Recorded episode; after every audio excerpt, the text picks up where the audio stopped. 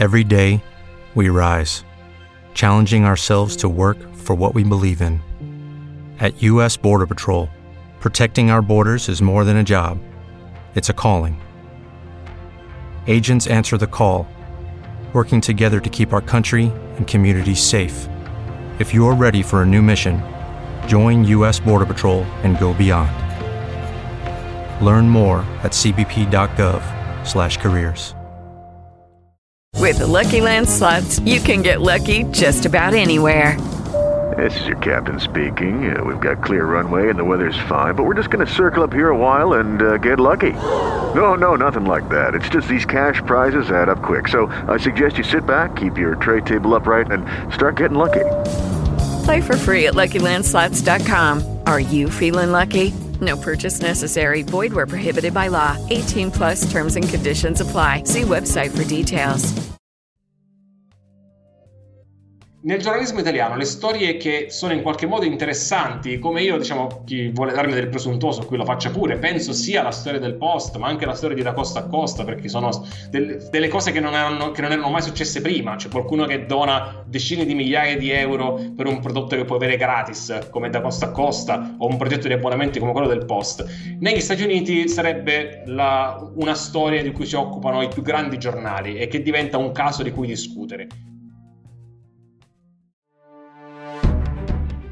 Giornalisti al microfono. Un podcast per capire il mondo dell'informazione che cambia. Interviste, storie ed approfondimenti sul giornalismo attraverso le voci di chi lo fa.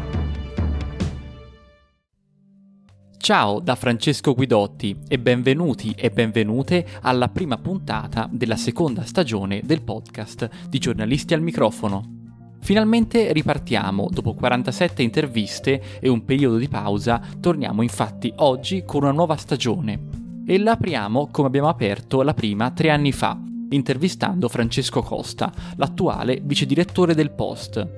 Francesco Costa ha fatto il suo esordio in libreria a gennaio con Questa è l'America, un saggio reportage sulla storia americana di oggi e di ieri. È curatore di un podcast e di una newsletter da costa a costa, che sono finanziati entrambi con oltre 40.000 euro di donazioni di lettori e ascoltatori.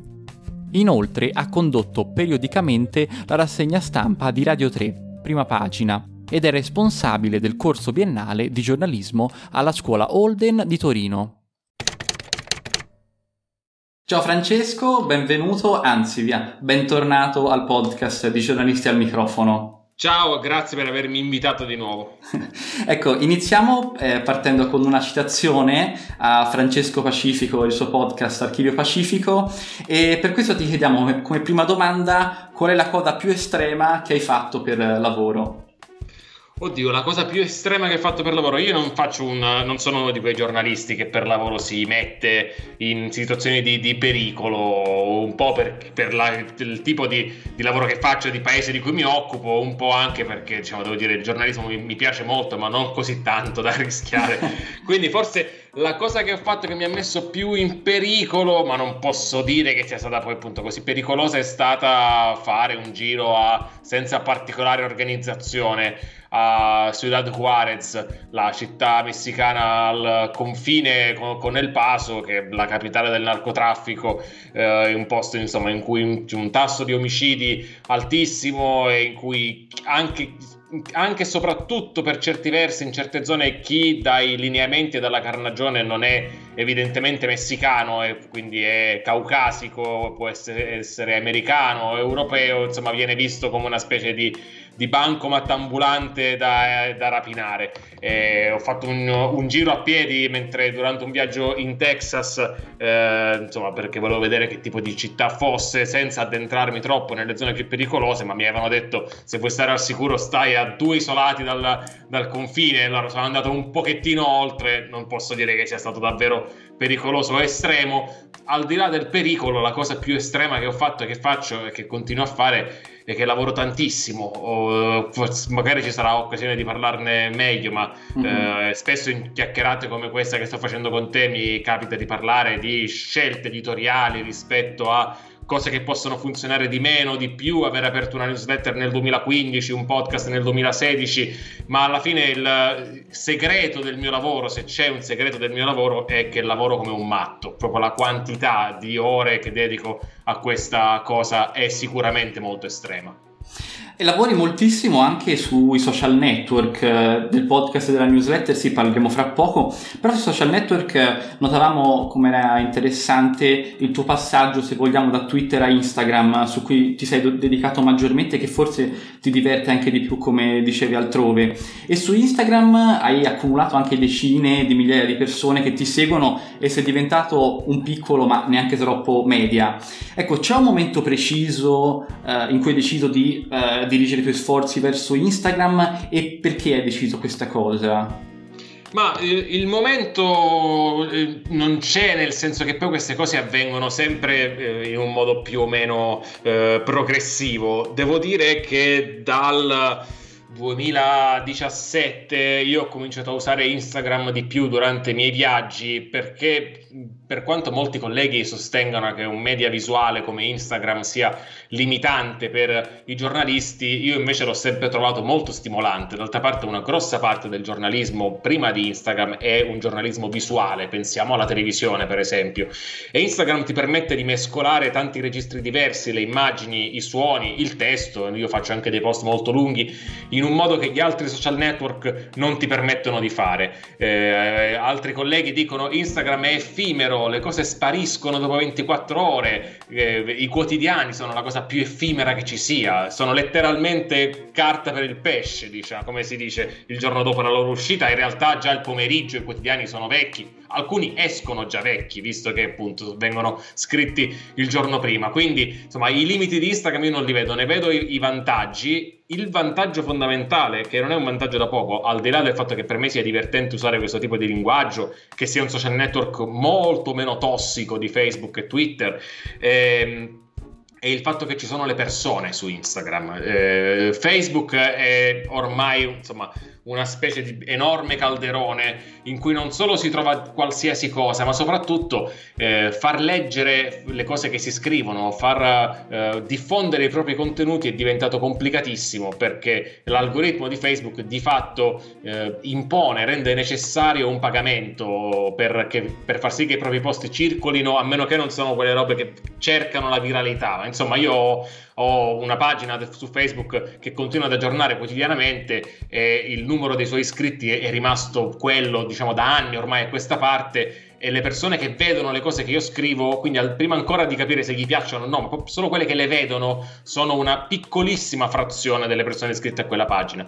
Su Instagram la mia crescita è stata a fronte di un impegno, diciamo che, che quello lì è stata verticale, eh, perché c'è un pubblico, c'è un pubblico, c'è un algoritmo che, che premia i contenuti che, hanno, che generano interesse e non solo quelli che comportino un pagamento. Eh, al contrario di Twitter, appunto, dove siamo praticamente quattro gatti e quasi quasi tutti giornalisti, su Instagram ci sono un sacco di persone normali, comunque persone che non sono lì per informarsi, ma sono lì per, per, insomma, per fruire dei contenuti che trovano e che reputano interessanti. E mi è sembrato, insomma, in qualche modo doveroso eh, provare a fare qualcosa con Instagram. Il, il, giornalismo ha un valore non solo in quanto tale, no? la qualità delle notizie che tira fuori, la qualità dei contenuti, ma ha un valore se ha un impatto nella società, perché quella è la funzione del giornalismo. E quindi scrivere delle ottime cose, produrre degli ottimi contenuti che non legge nessuno, è, è un po' come non farli. E andare a cercare il pubblico nei posti in cui sta il pubblico credo sia oggi una missione obbligata per chiunque voglia fare questo mestiere. Ecco, quindi um, per la crescita anche uh, del verticale che hai avuto su Instagram, oltre a, portare, a cercare di portare contenuti di, di, qualità e che siano magari nativi e quindi fruibili su, sulla stessa piattaforma, uh, è sono stati utili anche le collaborazioni con persone rilevanti su Instagram, mi viene da pensare anche durante la, la, quarantena. E come sono arrivate queste collaborazioni con altre persone, con altri Instagrammer? E perché avete deciso di fare queste discussioni sui social? E ecco che benefici può averti portato anche, anche questa cosa? Guarda, io la cosa che ho cercato di fare, io innanzitutto sono un grande utilizzatore di Instagram, anche quando non è per, per, per, produrre dei miei contenuti, quindi sai, per usare una piattaforma, qualsiasi piattaforma, in un modo sensato devi abitarla quella piattaforma, devi conoscerne le regole non scritte, il modo in cui gli utenti comunicano, quello che cercano, non per dargli necessariamente quello che vogliono, ma perché devi sapere qual è il contesto. E, e, quindi ho cominciato a fare degli esperimenti, a provare a fare dei post con delle didascalie più lunghe, altre più brevi, a giocare con le storie e tutto quello che permettono di fare nel mescolare appunto immagini, suoni e testi. E quello che ho riscontrato è da parte de, delle persone che stanno su Instagram una, una, grande sete di contenuti informativi. Un'altra stupidaggine che si dice sempre su Instagram è ma ci sono soltanto modelli, modelle, eh, cremine, moda e influencer che promuovono cose più o meno frivole. Tutte quelle cose ci sono, ci sono un sacco di altre cose eh, di qualsiasi tema, argomento, che si parli di architettura, che si parli di piante, di politica estera ungherese, ci sono degli account che producono contenuti di qualità. Quindi ho cercato semplicemente di unire il mio, ho riscontrato che c'era un certo interesse e per questo le collaborazioni di cui parli, che sono state magari fare delle dirette durante il lockdown esatto, o anche sì. dopo, sono nate in modo molto spontaneo, nel senso che io in tutta sincerità non le ho mai cercate, ma mi è stato proposto di facciamo una diretta per parlare delle proteste di Black Lives Matter, facciamo una diretta per parlare del tuo libro, alcune le ho organizzate io in autonomia. E non sono riuscito ad accettarle tutte peraltro, cioè, mi sono state fatte una marea di proposte, specialmente durante il lockdown e io non potevo farle tutte anche perché c'avevo da lavorare al post e tutto il resto. Però ecco, quello che io ho trovato è un grandissimo interesse, una grandissima sete di contenuti informativi su Instagram, per cui mi sono un po' anche trovato al posto giusto, al momento giusto, un po' per fortuna, ma un po' anche perché ho deciso deliberatamente di mettermici, ecco. Ecco, per gli, per gli, aspiranti giornalisti può essere un posto eh, o uno spazio come potrebbe essere un podcast, una newsletter o comunque avere una, un account ben, ben, fatto su Twitter, anche Instagram può essere un posto per partire da zero e anche basandosi dalla tua, sulla tua esperienza, quali sono secondo te i, for, i format eh, più interessanti e più apprezzati anche da, dalle persone che ti seguono? Guarda, secondo me può esserlo sicuramente. Non, parte di me vorrebbe anche dire deve esserlo, ma non perché io sia appassionato di Instagram in quanto tale, ma perché se non è Instagram, quale altra piattaforma è quella in cui tu oggi vai a parlare con grandissime quantità di lettori? Peraltro moltissimi giovani, quasi tutti i miei follower sono per l'80% nella fascia tra i 18 e i 36 anni, eh, una fascia che i giornali tradizionali hanno perso completamente, che anche i siti web fanno fatica a tenersi stretti. Eh, cioè, se non stai su Instagram, ok, dove stai? Eh, io a questa domanda una risposta non ce l'ho, anche perché TikTok oggi soprattutto per i giovanissimi e lì sì c'è il formato A non è incompatibile con l'informazione, sia chiaro, ma ha qualche rigidità in più che lo rende più complesso. Quindi Instagram è addirittura anche molto più, più semplice di, di TikTok. Ehm, quindi secondo me sì, bisogna starci. Ehm, qualche, qualche, tempo fa ha fatto un po' notizia un articolo che Michele Serra ha scritto sul venerdì di Repubblica, parlando in modo secondo me molto semplicistico dei giovani, dei giovani che devono farsi spazio, non so se te lo ricordi. Sì, sì, sì, Michele Serra scrisse una cosa tipo comunque la mia generazione inventò delle cose nuove, si inventò un quotidiano che non si era mai visto prima, come, come era stato Repubblica, e piuttosto che chiedere eh, permesso nei posti dei vecchi, la TV, i quotidiani, inventò delle cose nuove. Poi Michele Serra lì sbaglia, secondo me, completamente la sua analisi, sostenendo che, che oggi questo non accada e che oggi eh, i giovani, disse, eh, ascoltano ancora Guccini, eh, cosa che dimostra che diciamo, non, non conosce nessun giovane o i giovani di cui parla non sono molto rappresentativi dei giovani. Però c'è una, c'è una, parte vera in questa cosa che ha detto. Io vedo ancora moltissimi aspiranti giornalisti, li ho visti anche appunto nella mia esperienza alla scuola Holden, ma ne ho visti diversi, il cui sogno è scrivere sul Corriere della Sera e fare la carriera dei vecchi. E, e nulla contro quelle carriere lì, ma se tu vuoi fare il giornalista non solo oggi, ma nel 2040, devi inventarti delle cose nuove. E per esempio, oggi non è più nemmeno così tanto nuovo, ma stare su Instagram, insomma, bene, eh, in un modo pensato, consapevole, da giornalista e non solo da persona che pubblica le foto delle vacanze, è secondo me imprescindibile. Così come, eh, poi dipende dal settore, dalla, dalle inclinazioni di ciascuno, saper sperimentare con mezzi che oggi stanno incontrando ormai un successo che non li fa più nemmeno essere degli esperimenti come le newsletter, come i podcast e altri sicuramente che magari ci sono già e a cui io non sono ancora arrivato perché non sono questo gran pioniere, ma insomma eh, bisogna secondo me essere in grado di lavorare su delle piattaforme e, che permettano di inventare delle cose nuove piuttosto che puntare su avere successo su strumenti del passato. E quello che cerco di fare col mio lavoro è mettere insieme tanti mezzi diversi e quello forse è il consiglio che io proverei a dare rispetto a chi sta approcciandosi a queste diverse piattaforme. Io ho un blog, ho una newsletter, ho un podcast, ho un profilo Instagram, ho scritto un libro e faccio degli incontri dal vivo. Eh, sono tante cose non bisogna farle tutte, si può, si può farne alcune, magari delle altre che io non faccio, ma ecco, credo che il giornalista del futuro sem- sarà sempre di più un giornalista in grado di fare il suo lavoro declinandolo in linguaggi diversi, occasioni diverse e contesti diversi. E questo è l'esempio anche di Questa è l'America, in cui comunque racconti storie nuove, inedite, che però forse è anche un altro formato per i tuoi lettori, per conoscere e conoscere anche il tuo modo di raccontare, no? che si va ad aggiungere alla newsletter, al podcast e alle altre cose che fai. Sì, il tentativo lì è stato appunto utilizzare le, le potenzialità del, dello strumento libro, che è uno strumento che al contrario di altri, secondo me, è invecchiato molto poco. Eh, non che non sia invecchiato, ma rispetto a, al quotidiano, il libro è un oggetto che ha ancora una sua centralità nella cultura contemporanea, perché permette effettivamente di fare una serie di cose che insomma di approfondimento, di lettura con un passo e con dei tempi diversi da quelli degli schermi. Il solo fatto che il libro non sia su uno schermo e se è su uno schermo è su un lettore di ebook e non su un, un computer eh, permette secondo me un tipo di lettura diversa. Ecco, secondo me si integrava bene in tutto questo, insomma, in questo quadro più ampio di cose che faccio. Per cui nel libro racconto delle cose che non avevo raccontato nessun questi, con nessun altro di questi strumenti, ne racconto delle altre che avevo raccontato magari già accennandole in un episodio di un podcast o in una newsletter, ma nel libro lo faccio con un passo completamente diverso, con un ritmo completamente diverso, con un livello di approfondimento molto superiore e un tipo, è una scrittura che è frutto di un lavoro che ha richiesto dei mesi e non due pomeriggi pomeriggi come lavorare a, a, un episodio di un podcast, tre pomeriggi, quindi eh, mi diverte molto, mi piace molto prendere l'argomento che è al centro del mio studio in questi anni, e cioè gli Stati Uniti, e insomma colpirlo ogni volta da un lato diverso, anche secondo il tipo di strumento che sto utilizzando per raccontarlo. Il libro è stato sicuramente fin qui il, il più impegnativo, ecco, per me di questi strumenti. Invece per quanto riguarda la, la newsletter, With the Lucky Land slots, you can get lucky just about anywhere.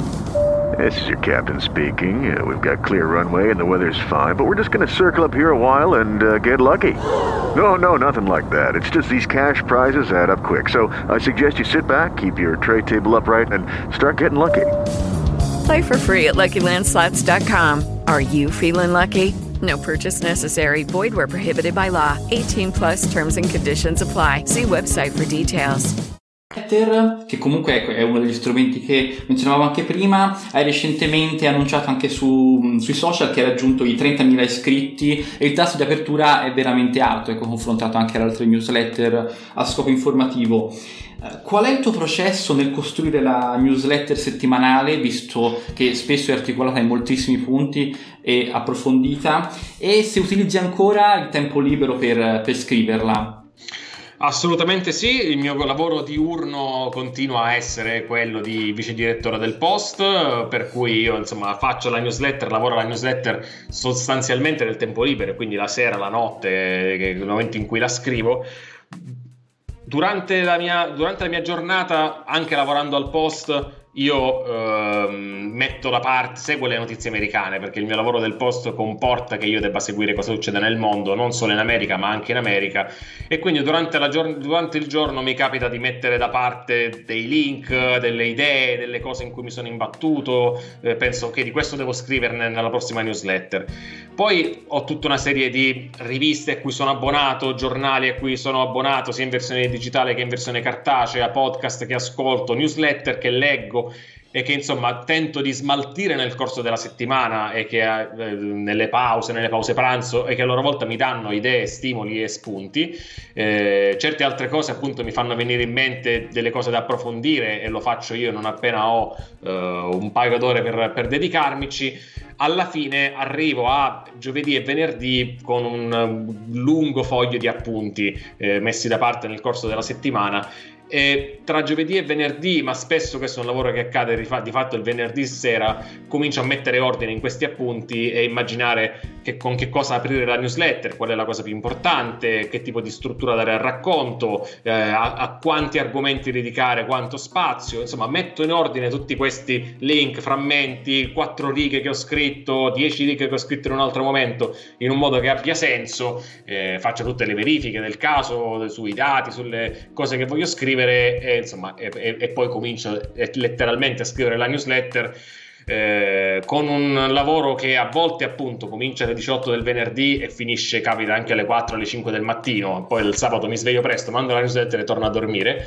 eh, altre volte finisce prima, insomma dipende anche molto da che tipo di settimana ho avuto per, tutto, per, tutto, per fare tutto il resto, eh, però ecco, e soprattutto eh, io arrivo al giovedì al venerdì, hai presente quei film di, di investigatori e detective quando mettono su una parete tutte le foto, gli appunti per decifrare il caso? Caso, ecco, io sì. arrivo alla fine della settimana più o meno con quella cosa lì, non fisicamente, ma su, sul mio computer, su, insomma, sulle app che uso per tenere gli appunti, e il venerdì sera tento di mettere ordine e risolvere il caso. Ecco, ecco per rimanere sulla, sulla gestione del tempo, come dicevi anche adesso a inizio intervista e come dicevi anche in un'intervista da, ad Andrea Ciraulo, eh, le tue giornate sono pienissime, quindi di, di, a livello lavorativo.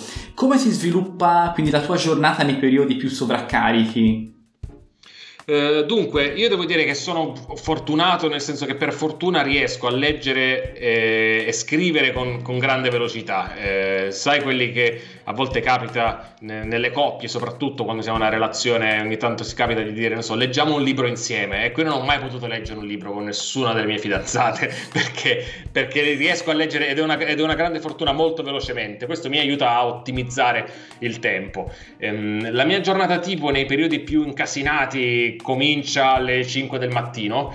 Eh, sono, è stato così, per esempio, che ho scritto il libro, è così che lavoro quando ho delle settimane più complesse anche adesso.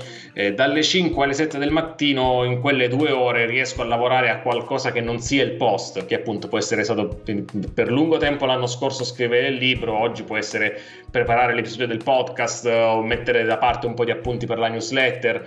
Eh, dalle 5 alle 7 riesco a fare tutto questo con tutta quella calma e tranquillità che hanno soltanto quelle ore della giornata, che sono ore in cui il telefono non squilla, in cui non hai altri appuntamenti, in cui non hai altri stimoli da nessun'altra parte.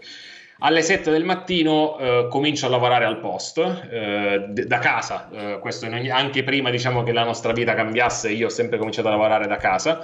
E, quindi alle 7 mollo le altre cose che sto facendo, mi rimetto a lavorare al post, capita che mentre lavoro al post mi, mi passi davanti leggo il New York Times, un articolo che mi interessa per le mie cose, comunque lo leggo, magari me lo metto da parte. Eh, di solito tra l'una e l'una e un quarto vado in pausa pranzo, ovviamente non sempre le giornate lo permettono, se c'è una notizia grossa all'una si lavora eh, normalmente al posto, ma in una giornata normale io intorno all'una all'una e un quarto vado in pausa pranzo e per quell'oretta posso mangiare, ma insomma tento di farlo in non troppo tempo, salvo che non abbia un appuntamento, un pranzo, e, e così che poi possa comunque mangiare in un quarto d'ora, 20 minuti e dedicare un altri 40 minuti nell'oretta diciamo, della pausa pranzo a continuare a lavorare ai miei progetti e alle mie cose finisco di lavorare al posto, sempre notizie permettendo, intorno alle 18 e di solito io la sera cerco di evitare di lavorare per mantenere appunto una vita normale anche dal punto di vista sociale e, e una sorta di sanità mentale e quindi dopo le 18 al massimo per un'altra ora continuo a lavorare un pochino. Questo mi permette in, in una giornata normale di riuscire a lavorare sui miei progetti diciamo che non sono del post tra diciamo, tre ore circa, ecco, più o meno. E, e, in tre ore, se uno è disciplinato e non si distrae, si fanno un sacco di cose, si, insomma, si, si riesce a fare parecchio. Il venerdì sera poi sintetizzo e chiudo tutto nella newsletter. Eh, in tutto questo c'è spesso una volta ogni due settimane da lavorare anche al podcast, lo faccio in quelle tre ore quotidiane, se no a volte mi capita di, insomma, magari non tu- cerco di non lavorare la sera, ma la sera in cui lavoro capita, non capita spesso, cerco di non farla accadere, ma capita. Eh, come ti dicevo, il venerdì sera è una serata in cui io raramente esco, diciamo, è la serata che io dedico a scrivere la newsletter, eh, finendo anche a volte molto tardi il sabato mattina mi sveglio, mando la newsletter e a quel punto, diciamo, se, se, il, se sono libero torno a dormire, se no, se ho altri progetti, esco, faccio quello che devo fare e dormirò la mattina successiva. Eh, il sabato e la domenica tento di non lavorare. Eh, devo dire, riuscendoci molto spesso, poi a volte ho la rassegna stampa del post, a volte magari c'è da fare un incontro dal vivo da qualche parte, però ecco, io cerco il, le sere e i weekend di tenerli liberi il più possibile, poi non sempre riuscendoci, però insomma quella è l'intenzione. Hai delle routine o mh, qualche modo per gestire momenti più stressanti del tuo lavoro? O comunque ecco, riesci comunque a, a decomprimere durante, durante il fine settimana? Ma devo dire, riesco abbastanza a decomprimere. Poi i periodi stressanti ovviamente capitano come in qualsiasi lavoro e non ho nessun trucco. Cioè, mi capita di avere delle giornate in cui sono più nervoso, avere delle giornate in cui sono molto stanco, in cui quella velocità di cui ti parlavo prima nello scrivere, nel leggere, in realtà non la vedo. E in quel caso so, preferisco magari non so, eh, eh, ci, ci, sono dei venerdì sera in cui io arrivo a, a, alle 11, alle 23 che sono cotto, preferisco andare a dormire due ore, svegliarmi a luna e ricominciare, però insomma capisco, quindi la mia routine eventualmente è dormire un'oretta piuttosto che farla e aspettare di finire di lavorare. Se no gestisco lo stress come, come tutti, quindi a volte bene e a volte male, senza trucchi particolari, insomma, mi aiuta l'idea eh, che, che so che quando avrò finito mi sentirò molto bene. Quando finisco di lavorare, quando finisco di scrivere una newsletter, quando la mando, quando pubblico un podcast, quando ho finito di scrivere il libro, non ti dico, ecco, quel senso lì di gratificazione mi, non, non, solo mi appaga quando arriva, ma soprattutto per me un, um, mi aiuta proprio a visualizzare un traguardo. Eh, c'era qualcuno, era tra l'altro qualcuno di molto famoso, adesso non ricordo chi, per cui farò una gaffa colossale, ma qualcuno che disse odio scrivere, amo avere scritto. Ecco, io mi riconosco moltissimo in questa, in questa frase. Ecco, eh, tornando invece sul, sul giornalismo italiano, ehm, in redazione parlavamo e ci confrontavamo sui progetti di Torcia e di Will, che fra l'altro anche tu stesso su Twitter avevi, eh, avevi anche esaltato no? come, come lavoro e qualità giornalistica. Eh, secondo te che fetta di lettori stanno prendendo e quindi come vedi anche progetti, progetti del genere? Io li vedo positivamente, poi ovviamente non sono perfetti e, e, sono, ancora, e sono fatti evidentemente da persone che hanno eh, le migliori intenzioni e grandi qualità, e, ma non sempre un background giornalistico solidissimo. Detto questo, mi sembra che sul piano della cura del linguaggio siano tre spanne avanti ai giornali tradizionali, eh, perché non, non, essendo fatti da persone che hanno vent'anni di esperienza nelle redazioni, non hanno tutti i tic delle, delle redazioni, hanno un livello di, di, chiarezza nello spiegare le cose che il, il grande giornalismo cosiddetto si sogna e soprattutto stanno dove stanno le persone. Quando tu mi chiedi che pubblico hanno, hanno il pubblico che eh, i grandi quotidiani e anche le tv in qualche modo dovrebbero cercare di inseguire, ma che invece ignorano totalmente eh, o non stando completamente nei posti come Instagram o standoci da poco. Repubblica, per esempio, sta facendo un po' di esperimenti interessanti su Instagram da un po' di tempo, eh, ma anche lì con un linguaggio che a volte è ancora un po' troppo, dico non sempre, eh, e ripeto, la Repubblica stanno facendo degli esperimenti interessanti, ma con un linguaggio che fa fatica a emanciparsi dal linguaggio del grande quotidiano, anche nel della posa delle persone che producono questi contenuti, del tipo di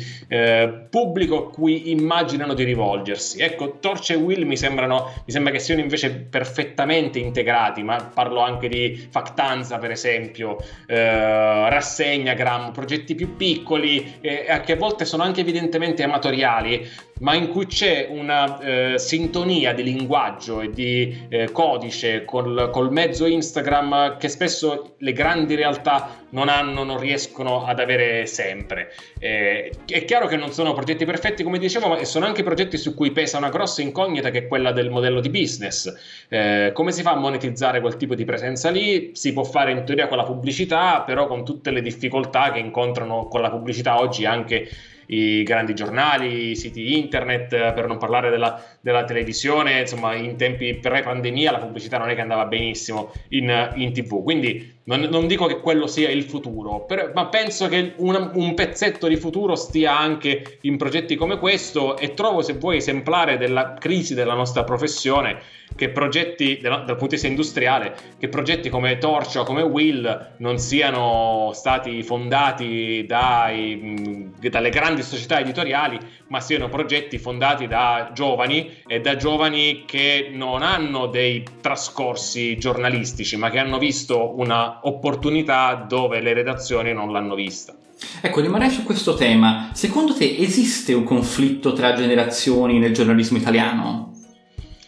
Eh, sì, esiste in tutto in Italia, secondo me, un conflitto della generazione. L'Italia è un paese profondamente diseguale, secondo me, sul piano demografico. È un, un paese in cui le crisi economiche che abbiamo vissuto compresa quella che stiamo vivendo adesso e che sarà, eh, lo è già, ma sarà ancora molto dolorosa, eh, a, a, a river- hanno riversato le loro conseguenze esclusivamente sulla fascia più giovane della popolazione, al punto in cui non, non, solo come dato di fatto, perché appunto i, chi, chi, i, più anziani, chi è in pensione non viene toccato da nessuna crisi economica di nessun tipo se non a livello indiretto, ma c'è stato un trasferimento di risorse eh, netto, pulito in Italia da chi ha di meno a chi ha di più, pensiamo alla famigerata quota 100, cioè prendere i soldi diciamo, di chi lavora, dei contributi pensionistici, del debito pubblico che pagheranno le cosiddette generazioni future, che in realtà sono la mia e la tua per esempio, per darlo ai, ai pensionati e, e, a chi sarebbe andato in pensione comunque nel giro di, di, qualche anno. Penso a tutti i modi in cui è stata smantellata la riforma Fornero, che piaccia o no, sono, ci sono anche tanti favorevoli, ma insomma è un trasferimento di risorse netto dagli under 50 agli over 50, che in Italia è avvenuto anche con i contratti precari, ma insomma quella storia è molto lunga, ma solo per dirti quello che avviene nel giornalismo, che avviene, non è eh, strano in un paese come l'Italia. Lo scontro generazionale nel giornalismo c'è a maggior ragione perché il giornalismo è un'azienda in crisi, è un settore in crisi in cui i, ehm, eh, i giornalisti cosiddetti insider, diciamo chi, chi, fa parte delle redazioni, in una buona parte, non, to, non tutta naturalmente, ma in una buona parte è espressione di un'epoca in cui invece in quel settore giravano moltissimi soldi e ha ereditato, eh, godendone tuttora, delle situazioni che definire di privilegio è persino riduttivo. Eh, chi conosce, chi ha la fortuna di conoscere dei colleghi giornalisti che lavorano in grandi gruppi editoriali italiani, racconta delle cose che fanno ridere per quanto siano assurde, di eh, viaggi di formazione pagati ogni anno dall'azienda eh, che sono di fatto delle vacanze pagate. C'è chi è andato in Patagonia, c'è chi è andato... Vac- una volta l'anno puoi scegliere un posto in cui andare e fare quello che vuoi, purché sia un viaggio di formazione cosiddetto e paga l'azienda.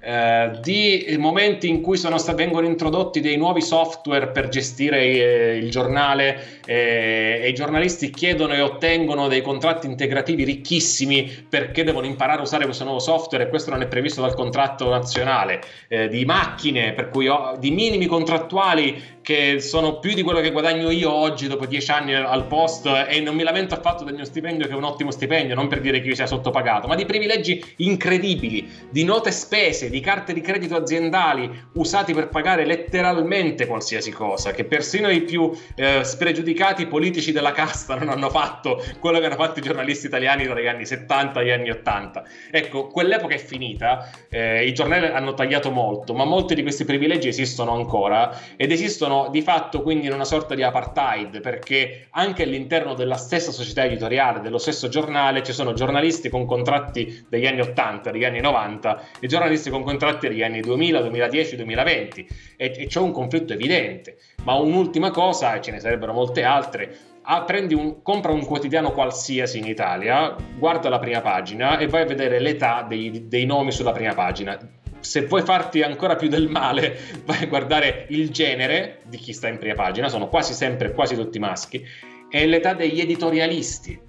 Capita sui più grandi quotidiani italiani, devo dire soprattutto sul Corriere della Sera, poi perché non fare i nomi, è, un fatto, che gli editorialisti siano quasi tutti ultra settantenni, a volte anche ultra ottantenni, sempre tutti maschi. E da una parte capisco anche il tipo di pubblico a cui si rivolgono questi giornali, quelli che comprano questi giornali, non è un'età media così, così diversa, tutto sommato.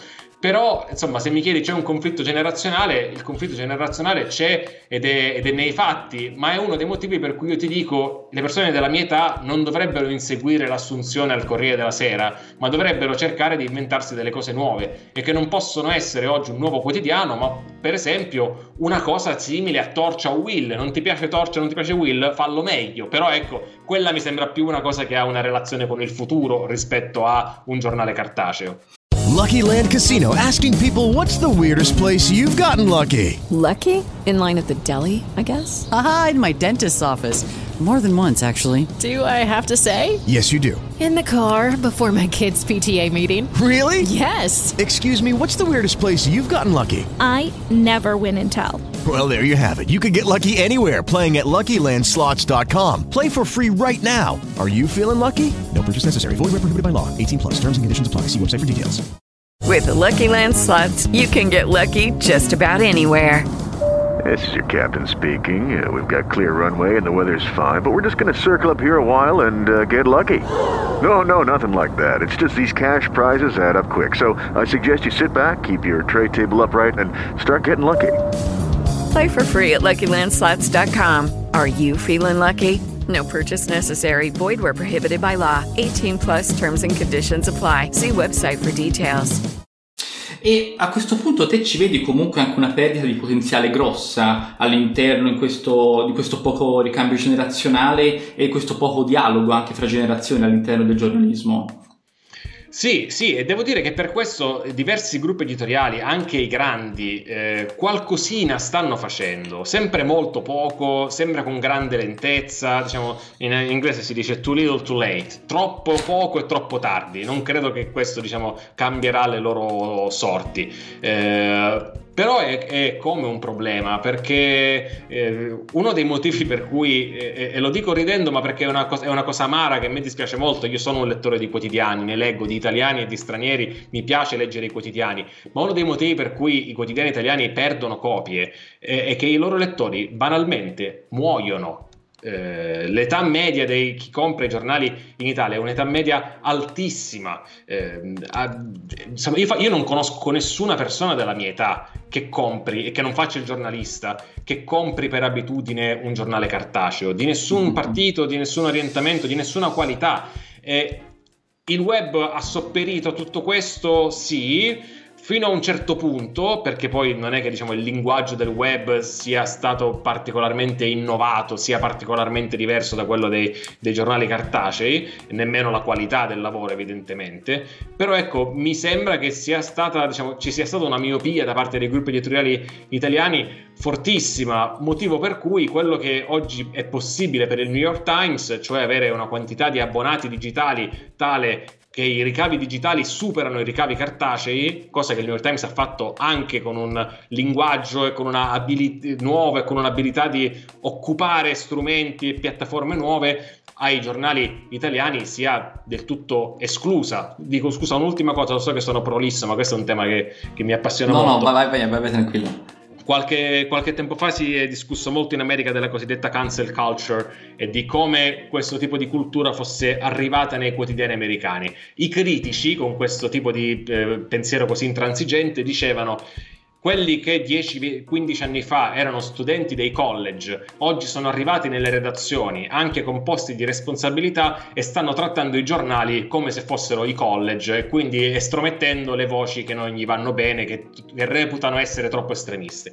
Ora, al di là del fatto che questo sia vero o no e che questo problema sia un problema o no, come sai è un dibattito molto ricco, ma non voglio entrare nel merito. Eh, però ecco, in Italia quel discorso lì sarebbe impossibile, cioè nessuno potrebbe dire quelli che 10 anni fa, 15 anni fa erano studenti universitari come me, eh, oggi stanno dentro la redazione del Corriere della Sera di Repubblica e comandano lì dentro. Ecco, è una frase che non starebbe né in cielo né in terra.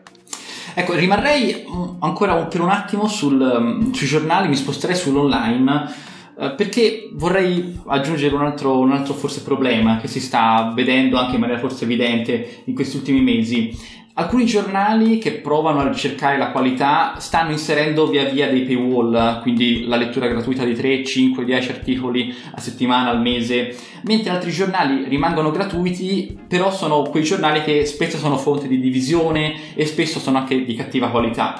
Ci vedi un problema ulteriore per i lettori? Dal punto di vista della democrazia, dici in qualche modo? Eh, dal punto di vista della democrazia o dal punto di vista proprio anche del fatto um, che la verità, se si vuole, no, um, come diceva anche un articolo di, di queste ultime settimane, è a pagamento mentre spesso le bugie sono, sono, gratuite. Quindi sì, se vuoi sia per la, la qualità dell'informazione, quindi forse anche per il funzionamento di una democrazia Guarda, eh, ci vedo un problema, sì, ma questo è un discorso molto interessante e, e che cer- ci porta in un posto in cui secondo me molti non vogliono arrivare, ma arriviamoci. Eh, io ci vedo un problema ovviamente. Noi al post a un certo punto ci siamo resi conto che i, i ricavi che facevamo tramite la pubblicità non erano abbastanza da tenere in piedi il giornale. E questo non perché avessimo pochi lettori. A un certo punto il, il mercato pubblicitario online eh, è entrato in così grossa crisi perché tra, divorato da Facebook e, e, da Google evidentemente, oggi chi vuole investire in pubblicità online eh, soprattutto compra annunci su Facebook e Google, è diciamo, impoverito dalla, off, dall'offerta gigantesca che discrimina molto poco in termini di qualità che noi, a noi è capitato di fare anno su anno quasi raddoppiare i nostri lettori e quindi raddoppiare anche il numero dei banner erogati e vedere i nostri ricavi diminuire.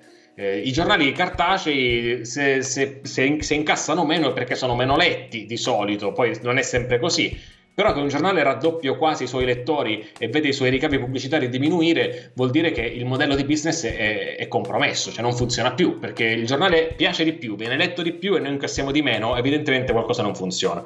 Siamo passati quindi a un modello oggi ibrido che permette una lettura gratuita di, tutti, di quasi tutti i contenuti del post, ma direi il 95%, e un abbonamento che di fatto è più un sostegno al nostro lavoro. Con l'abbonamento si ottiene qualche piccolo privilegio, qualche ma possono davvero pochi contenuti extra eh, e non sono mai più importanti. Perché noi pensiamo che il giornalismo, come ti dicevo, abbia una funzione democratica e quella funzione ce l'ha se ha un impatto e quell'impatto, quell'impatto ce l'ha se il numero più alto di persone possibile fruisce di quel giornalismo.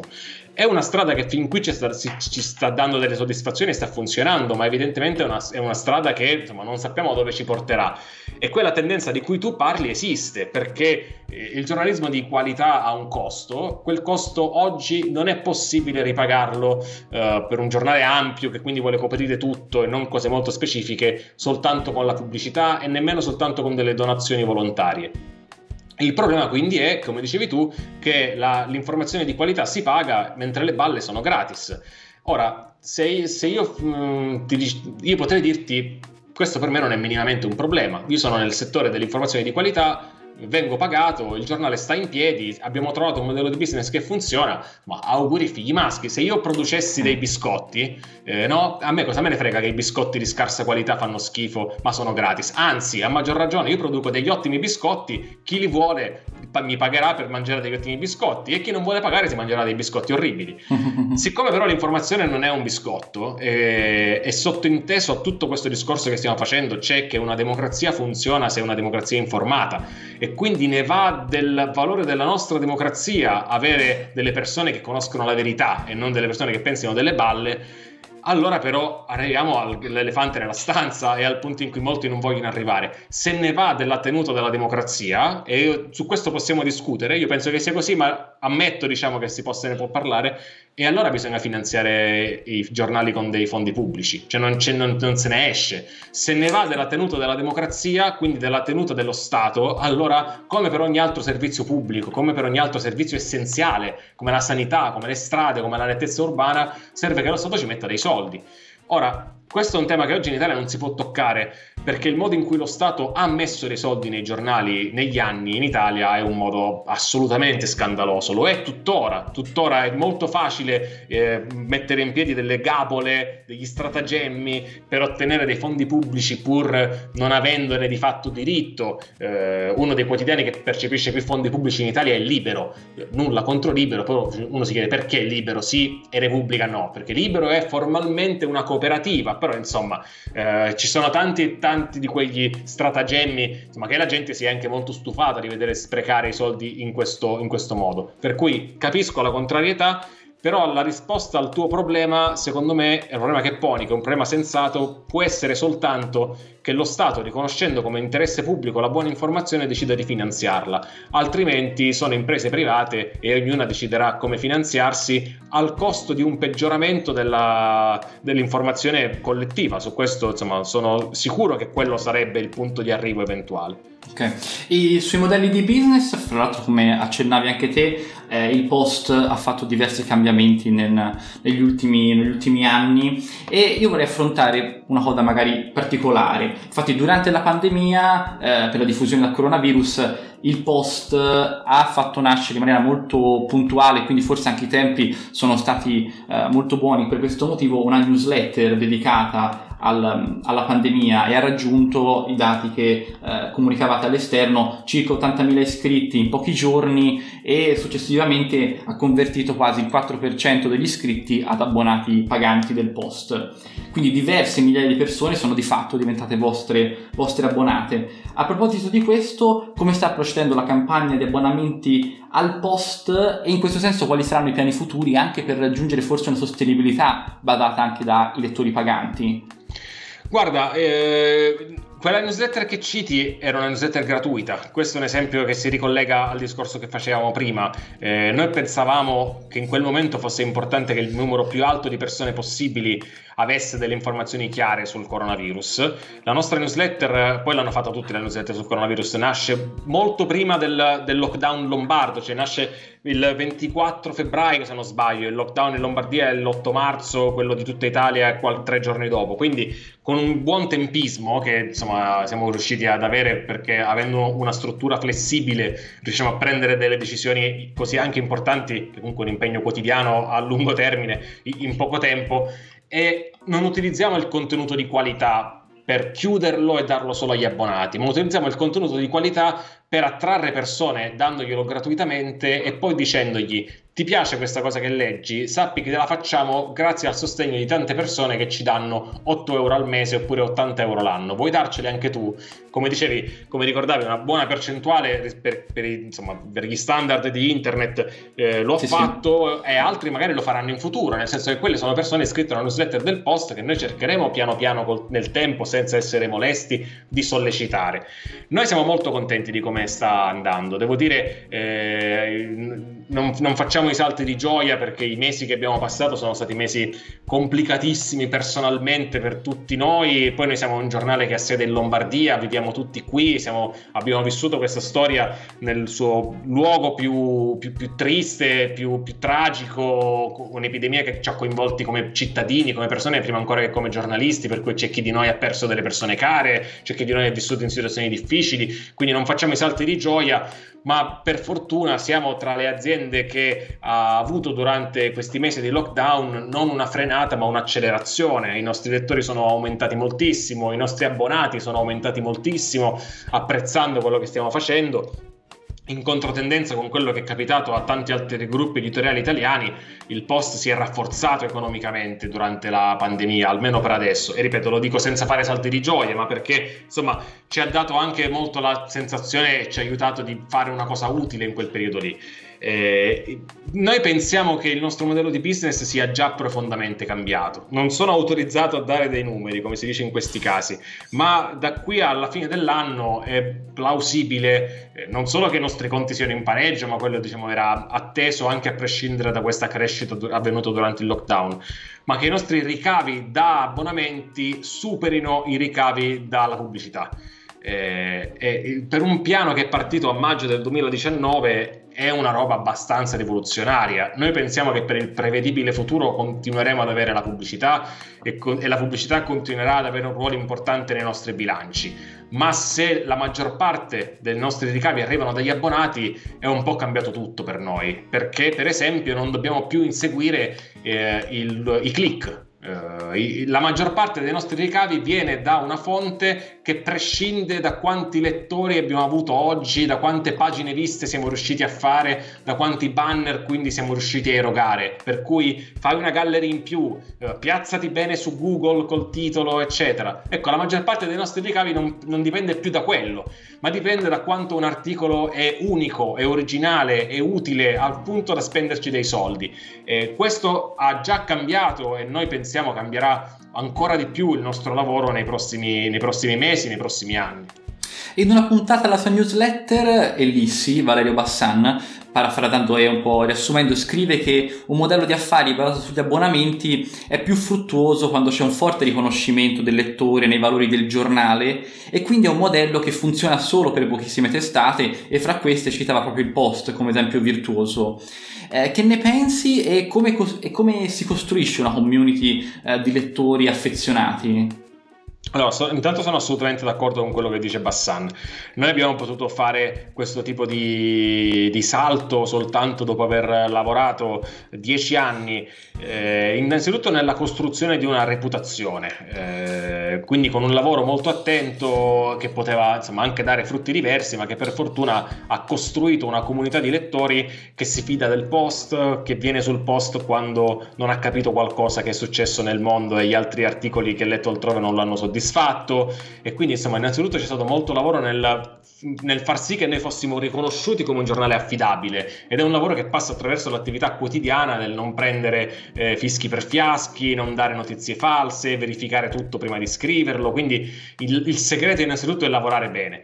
Eh, e poi attraverso un lavoro di insomma eh, coltivazione di questa community che noi abbiamo fatto eh, con grande trasparenza nel raccontare i fatti nostri, i, i conti del post, eh, come stavano andando le cose. Noi più o meno una volta l'anno, a volte di più, a volte un po' meno, facciamo un pezzo in cui raccontiamo come vanno le cose eh, in un modo anche molto diretto che è molto diverso dal linguaggio da comunicazione di società quotate in borsa del grande gruppo editoriale che dice quest'anno i ricavi sono cresciuti dell'8% mentre invece l'utile netto è diminuito, ma in un modo molto più diretto e colloquiale. Eh, e l'abbiamo fatto anche e soprattutto con una newsletter. Eh, le, le, newsletter hanno insomma, a, alcuni limiti, ma hanno anche altri vantaggi. E il principale vantaggio, secondo me, delle newsletter è contribuire a creare un rapporto intimo tra chi scrive e chi legge, eh, che sia la mia da costa a costa, che sia quella del post. Le newsletter sono appunto delle lettere.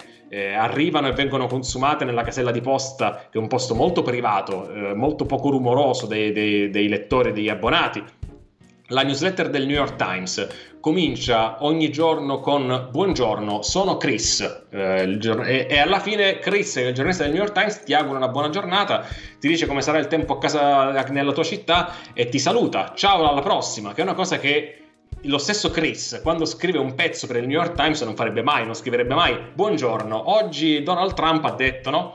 Questo tipo di linguaggio che noi abbiamo adottato sulla nostra prima newsletter Evening Post, che oggi è solo per abbonati, ma è stata per diversi anni aperta a tutti, noi l'abbiamo sfruttato anche per raccontare i fatti nostri, di cosa abbiamo discusso oggi in pausa pranzo, abbiamo umanizzato il post.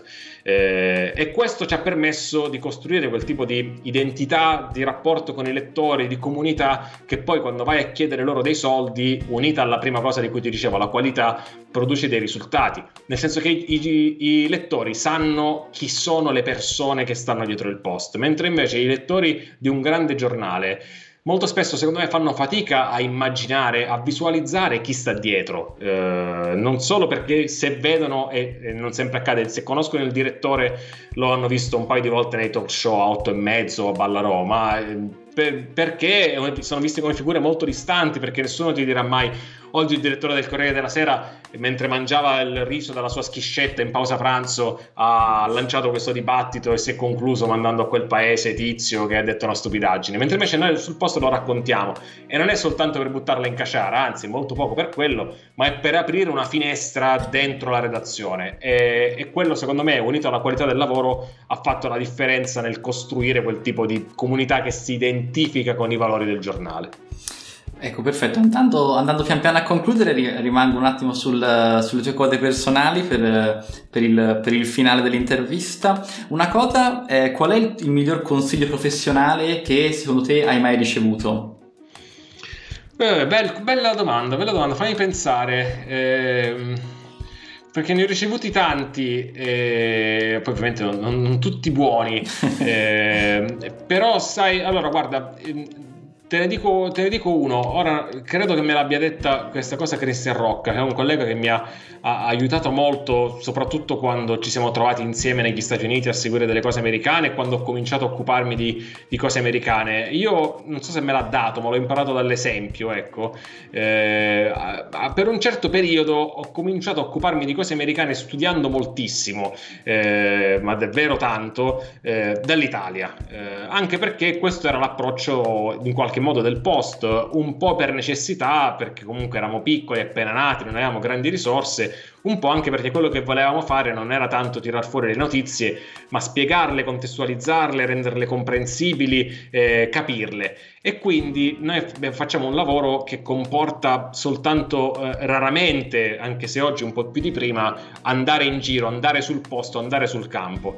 Ecco, io ho imparato molto da, da Christian e da altri colleghi che si occupano di cose americane, quanto invece andare nei posti poi non, è, non, sia necessariamente insostituibile, ma aggiunge qualcosa che non trovi in nessun altro modo. Eh, il mio lavoro sulle cose americane è cresciuto moltissimo, secondo me, in termini di approfondimento, in termini di, di sfumature, di originalità, di unicità quando io ho cominciato ad andare con regolarità più volte l'anno negli Stati Uniti, eh, potendomelo permettere peraltro grazie alle donazioni degli ascoltatori e dei lettori, quindi in un circolo molto virtuoso, persone che hanno pagato perché io lavorassi meglio e io sono riuscito a lavorare meglio per loro. Però ecco, questo è il consiglio che io darei a chi vuole insomma, provare a fare questo mestiere quando puoi, appena puoi, non è detto che sia subito, non preoccuparti se non è subito, ma cerca di stare almeno per un po' di tempo il più vicino possibile all'oggetto che stai raccontando, che siano persone, posti, fenomeni, ecco, cerca di farlo almeno per un po' di tempo dal punto più vicino possibile. E dal tuo punto di vista professionale, come ti immagini anche a grandi linee il tuo futuro fra 5-10 anni, quindi medio-lungo periodo? Guarda, sai, è una domanda veramente difficile per me perché quando, la cosa che ti dicevo prima rispetto a, a, a, all'avere dei modelli che non siano dei modelli del passato, io cerco molto di applicarlo al mio lavoro. Per cui, diciamo, il, in una carriera tradizionale di successo, a quella a cui io ambisco naturalmente, poi non è detto che vada così, ma se dovessi dirti quali sono le mie ambizioni, le mie ambizioni dovrebbero essere eh, andare in un giornale più grande del post, magari a un certo punto diventarne direttore, eh, fare delle cose importanti in televisione, eh, scrivere dei libri che vendano moltissimo, tutte queste ambizioni che sono rispettabilissime e figuriamoci, mica ci sputerei sopra, voglio dire, sono incarichi molto importanti. Io oggi comunque faccio fatica a vederli davvero realisticamente come parte del mio futuro, ma non tanto a vederli, proprio a desiderarli. Eh, mi piacerebbe molto di più, ed è quello che nel mio piccolo sto provando a fare, inventarmi una carriera che abbia dei, un modello nuovo. Per cui, per esempio, mi convince molto di più, detto che io sto bene al post e non me ne voglio andare dal post, un, uh, un modello in cui io non lavori per nessuno se non per la mia comunità di lettori che, f- che paga direttamente quello che faccio, come fa oggi con, con Da Costa a Costa. Ho dei contenuti video che nascono per il web e che poi magari possono arrivare in tv in un altro modo. Ma ecco vorrei continuare a sperimentare linguaggi diversi e mescolare linguaggi diversi, quello dei social network, la newsletter, il podcast, i video, Instagram, eh, in un modo che sia innovativo, pur facendo qualcosa che poi così nuovo non è, nel senso che io faccio il giornalista con un metodo molto tradizionale, appunto andare nei posti, parlare con le persone, studiare. Eh, questo è quello che, insomma, il modo in cui mi vedo tra 10-15 anni, in un, in un, qualche posto, eh, spero con un pubblico più ampio di quello di oggi, contento quanto sono oggi di fare il mestiere che faccio, a sperimentare qualcosa di nuovo per fare questo mestiere. E quindi una buona abitudine lavorativa che non hai, ma che vorresti coltivare in futuro? Uh, una buona abitudine lavorativa che non ho. Dunque, eh, probabilmente devo dirti, mi viene da dire, non l'ho ancora scoperta perché se l'avessi scoperta avrei provato a, a implementarla. okay. Ecco, eh, devo dire che mi piacerebbe però sentire più spesso dei miei colleghi. Eh, ci sono giornalisti molto bravi che fanno una cosa molto bene, eh, fanno rete molto con i loro colleghi che si occupano di quegli stessi temi. Io devo dire che lo faccio molto poco, eh, ma proprio per una questione di tempo eh, e anche perché eh, i giornalisti che si occupano di cose americane, salvo qualche eccezione, ma cito per esempio so, Giovanna Pancheri, che è la bravissima eh, inviata di, di, Sky dagli Stati Uniti, ma salvo qualche eccezione, lei è una di, di queste, gli inviati negli Stati Uniti sono giornalisti di una generazione molto diversa dalla mia, molto lontana dalla, dalla mia, eh, per molti anni e in parte lo è ancora, nei quotidiani italiani l'inviato era un po' il premio di consolazione di chi non riusciva a diventare direttore, si diventava inviati di fatto a fine carriera eh, e questo fa sì che io con molti degli inviati attuali negli Stati Uniti non è che abbiamo moltissime cose da dirci, ma manco li conosco davvero, se non a parte esserci stretti la mano magari qualche volta. In un rapporto di stima reciproca, eh, però non abbiamo quel tipo di confidenza. Ecco, però penso che sentirli di più, parlarci di più eh, possa farmi imparare qualcosa eh, e quindi insomma probabilmente questa è una cosa che mi piacerebbe riuscire a fare, eh, provare a imparare qualcosa di, un po' di più dai miei colleghi italiani che si occupano delle stesse cose di cui mi occupo io. Ecco, concludiamo con l'ultima domanda un po' trabocchetto che non so, forse un po' dirai. Cosa avrei dovuto chiederti che non ti ho chiesto? Ma guarda non, non, ti odio, è una domanda anche questa interessante. Eh, provo a risponderti eh, così. Eh, perché sono io il primo a chiederti queste cose? Nel senso che un altro problema del giornalismo italiano, uno dei tanti, è che il giornalismo italiano, per linea editoriale, quasi per regola scolpita nella pietra, eh, non parla se non rarissimamente di se stesso. Per un giornale italiano è quasi proibito raccontare quello che avviene negli altri giornali. Se ne parla molto tra colleghi, eh? figuriamoci, ovviamente i gossip su quello che accade a Repubblica, al Fatto, al Corriere sono il tema di qualsiasi pausa pranzo in qualsiasi giornale italiano. Ma se c'è una cosa, supponiamo che Repubblica faccia una cosa molto bene, no? Non è che il Corriere della Sera scrive un pezzo per dire che la newsletter di Repubblica è diventato un caso editoriale.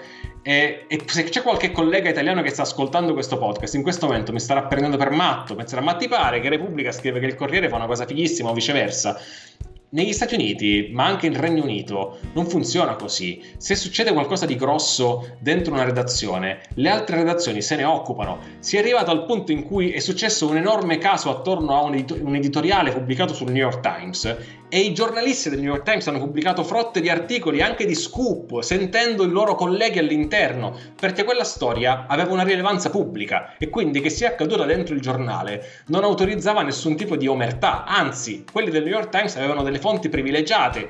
Parlo dell'editoriale di, Tom Cotton che aveva portato le dimissioni del capo dell'editoriale del New York Times. Ecco, nel giornalismo italiano le storie che sono in qualche modo interessanti, come io, diciamo, eh, chi vuole darmi del presuntuoso qui lo faccia pure, penso sia la storia del post, ma anche la storia di Da Costa a Costa, perché sono dei, del, delle cose che non, erano, che non, erano, mai successe prima. C'è qualcuno che dona decine di migliaia di euro per un prodotto che puoi avere gratis, come Da Costa a Costa, o un progetto di abbonamenti come quello del post. Negli Stati Uniti sarebbe la, una storia di cui si occupano i più grandi giornali e che diventa un caso di cui discutere discutere. In Italia diventa oggetto di discussione a parte che nelle pause pranzo e nei festival soltanto per degli addetti ai lavori o per un prodotto come il tuo, che è un prodotto molto interessante, fatto un po' per addetti ai lavori o aspiranti tali, ma correggimi se, se sbaglio, no, no, esatto, è, da una, certo. è, da una, persona comunque molto giovane e quindi che ha uno sguardo molto diverso da quello dei media tradizionali. Ecco, quindi la domanda che mi, mi avresti potuto chiedere era ma perché queste cose tu ne parli soltanto con me e non ne parli con uh, giornali e riviste molto più famose? Certo. Grazie mille Francesco, grazie mille per, per il tempo, la disponibilità, la pazienza insomma, per, per l'intervista e mm, chissà magari ci sentiamo per, tra, tra, un triennio di nuovo, ora vediamo insomma. E, vuoi, grazie a te. e per, per trovarti dove veniamo a, a trovarti online, oltre ovviamente al post? Sì, eh, sul post, sui miei profili social, sulla newsletter, sul podcast, insomma in tutti questi post diversi. Perfetto, poi lasciamo tutti i link nelle note all'episodio sul nostro sito giornalistemicrofono.it. Grazie mille Francesco, alla prossima. Grazie a te, a presto.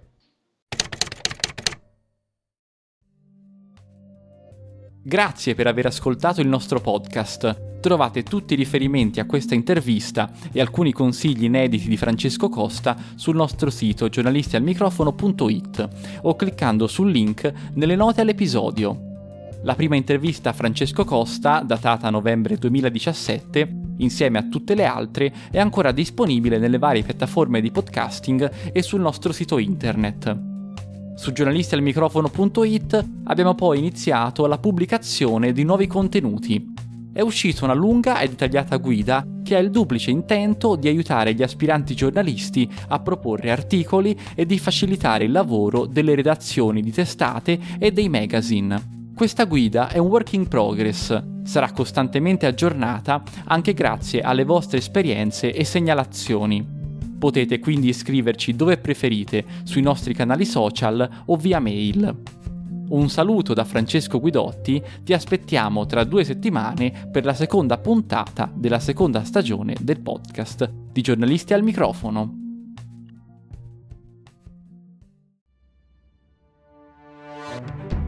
Avete ascoltato il podcast Giornalisti al microfono. Per gli approfondimenti a questo episodio e altri contenuti visitate il sito giornalistialmicrofono.it. Il podcast è stato prodotto da Francesco Guidotti, Federica Coretto e Giovanni Lorenzi. La sigla e il sound design sono di Francesco Lascialfari e Leonardo Della Bella.